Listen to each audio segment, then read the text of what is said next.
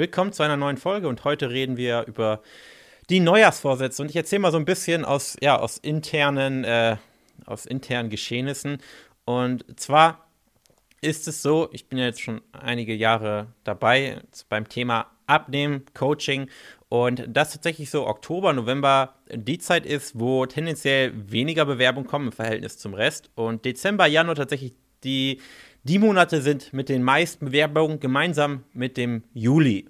Und ist eigentlich relativ lustig, dass sich tatsächlich das bestätigt, was wahrscheinlich viele, viele Personen vermuten, dass die meisten Menschen im Dezember und Januar abnehmen möchten. Und obwohl man überall immer das von dem Thema oder Thema Neujahrsvorsätze hört und jeder ja wahrscheinlich dann selber denkt, ja, ich bin ja jetzt ein Idiot, wenn ich in dieses Klischee falle und nun auch im, im, im Dezember oder Januar beginne abzunehmen, aber machen es die meisten Personen trotzdem. Und die meisten Personen sagen sich im Oktober, November, ja, jetzt kommt der Winter, jetzt ist es ja sowieso, lohnt sich nicht, dann kommt die Weihnachtszeit. Ich beginne dann, wenn ich wie mir alles oder wenn, wenn das neue Jahr beginnt, wenn ich sag mal, der, ja, der, die freie Fahrt vor mir liegt und dann geht es richtig los. Und das sind auch immer die Personen, wo es, wo es jedes Mal scheitert. Und die Personen, die es aber unabhängig machen und die teilweise auch im Anfang Dezember beginnen, sind eigentlich die Personen, die es verstanden haben. Die Personen, die auch am 13. Dezember beginnen, obwohl sie wissen, dass in,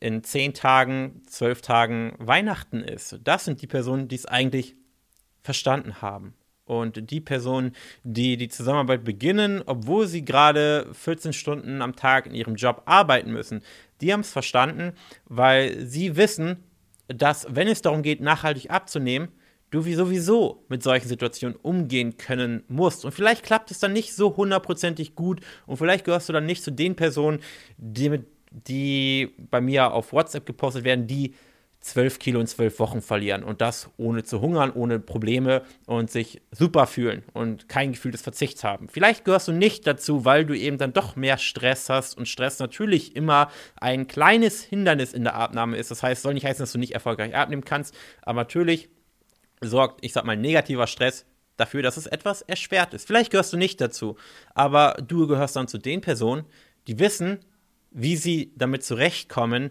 auch wenn sie mal sehr viel Stress haben und trotzdem ihre Ernährung im Griff haben und trotzdem ihre Abnahme im Griff haben. Zu diesen Personen gehörst du und das möchtest du ja, oder? Du möchtest zu den Personen gehören, die kein Problem damit haben, dass Weihnachten ist und ähm, sich keine, keine Panik schieben, dass sie nun wieder zunehmen, sondern die wissen, wie sie damit umgehen und wie sie trotzdem im Dezember erfolgreich abnehmen können. Zu diesen Personen möchtest du gehören. Und ja, du könntest natürlich auch bis zum 7. Januar warten und dann sagen, so, los geht's. Dann sind erstmal wenige Feiertage, die kommen.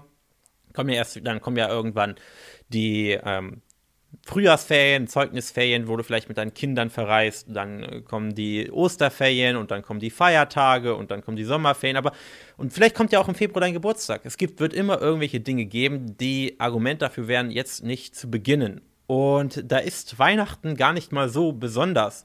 Ähm, ich meine, Weihnachtsmärkte fallen dieses Jahr aus, sind ausgefallen und du wirst jetzt wahrscheinlich die ein oder andere Mahlzeit mehr essen über Weihnachten. Aber wahrscheinlich wird es ja nicht nur Kuchen und Kekse geben, sondern es wird auch normale Mahlzeiten geben. Das heißt, es gibt absolut gar keinen Grund, bis zum Neujahr zu warten. Und was ich dir ans Herz legen möchte, ist lieber die Denkweise zu entwickeln, okay, wenn ich jetzt vielleicht einfach einen Monat früher anfange, wenn ich vielleicht jetzt am 24. Dezember beginne, statt bis zum 3. Januar zu warten, dann bin ich mir selber neun Tage voraus. Da bin ich meinem zweiten Ich, was vielleicht erst am 3. Januar beginnen würde, neun Tage voraus. Und neun Tage früher anzufangen ist besser. Ein Monat früher anzufangen wäre noch besser. Im Oktober anzufangen wäre sogar noch besser, weil du könntest bereits über 10 Kilo verloren haben, würdest du im Oktober angefangen haben, statt jetzt im Dezember.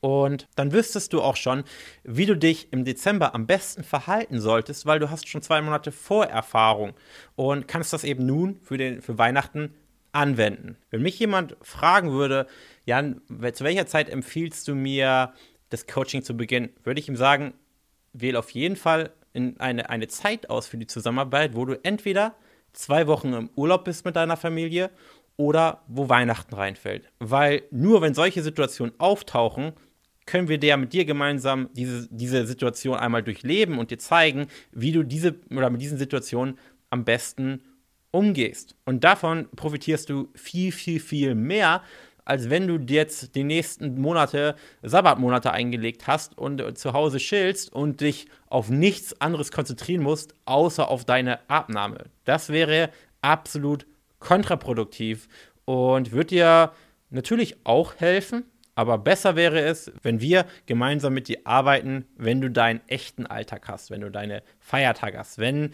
die Schwierigkeiten auftreten, an denen du sonst immer gescheitert bist.